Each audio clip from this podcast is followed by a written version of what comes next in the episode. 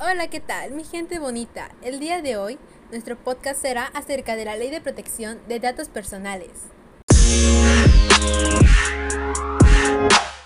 Empecemos.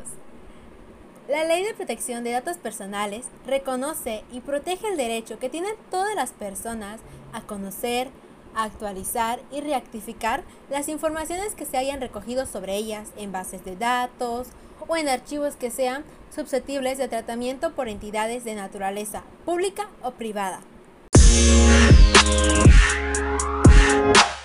Esta ley fue aprobada por el Congreso de la Unión el 27 de abril de 2010, mismo que tiene como objetivo regular el derecho a la autodeterminación informativa. Esta ley fue publicada el 5 de julio del 2010 y entró en vigor el 6 de julio del 2010.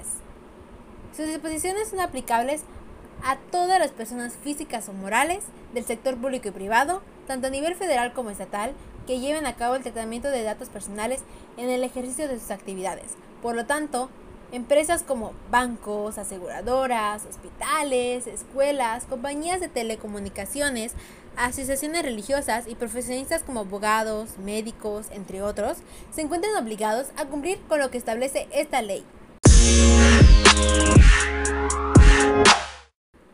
Bueno, mi gente, esto ha sido todo por el podcast de hoy. Espero haya sido de su agrado y les haya gustado. Hasta la próxima.